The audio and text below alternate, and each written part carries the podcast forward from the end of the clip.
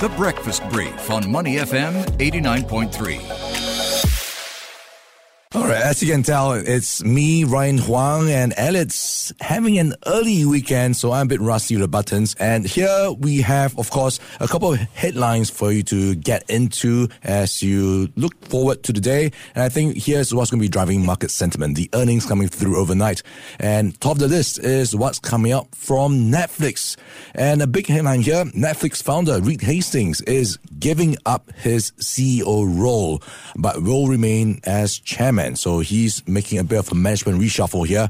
And this is alongside some of the earnings, which we will get through in just a few moments. So co-CEO Ted Sarandos will remain in his position and taking over Reed Hastings' place is the COO, Greg Peters. So he's going to be assuming the co-CEO role. So again, there'll be two COO, CEOs. So this is with Hastings also tweeting that he plans to stay on for many years to come as executive chairman.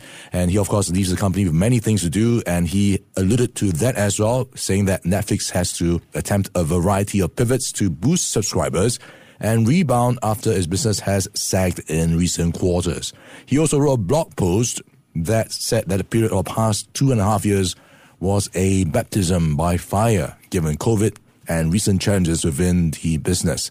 And of course, when you talk about challenges, you are looking at intensifying competition from likes of Walt Disney with Disney Plus, Amazon, and also others trying to get into the streaming business. And you have the consumer side of things as well, where people are starting to tighten their purse strings and watching what they are subscribing to and cutting back on some expenses. So all that plus making TV shows and movies is just getting more expensive, like many other things. So you've got all these cost pressures playing out for Netflix. So how did it do for its most recent fourth quarter? It's a bit mixed. So it was expecting 4.5 million subscribers being added. It blew away those numbers with an addition of 7.6 million. So that was a big upside surprise. On the other hand, the earnings was a big miss. Earnings per share came through at 12 cents. That is below the 45 cents expected. Revenue came in line at 7.85 billion. So it looks like expenses and profitability is becoming an issue for Netflix to get over.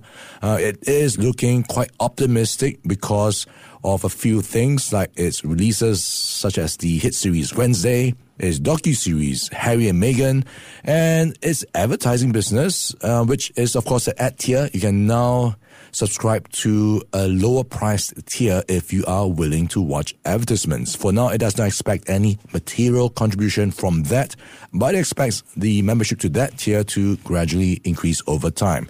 And looking at some of the headlines coming out from China, it is planning to launch a government backed app that will become like a super app of sorts, integrating a variety of services like ride hailing. It's called the Strong Nation Transport app. So it will be targeting government and state enterprise employees, and it is now undergoing trials and is set to launch soon. And as you expect, it will mean all the data will be controlled by the app and stored or contained in some sense. So this kind of addresses the worries it's been trying to grapple with with the likes of these um, tech companies and platforms amassing so much data around movements of individuals and government officials. For example, Didi would be able to know when they leave for work, where they go for their off times. These are things that are just raising some concerns around data security and privacy. So something that China is trying to address with its own super app. So that's what's making headlines.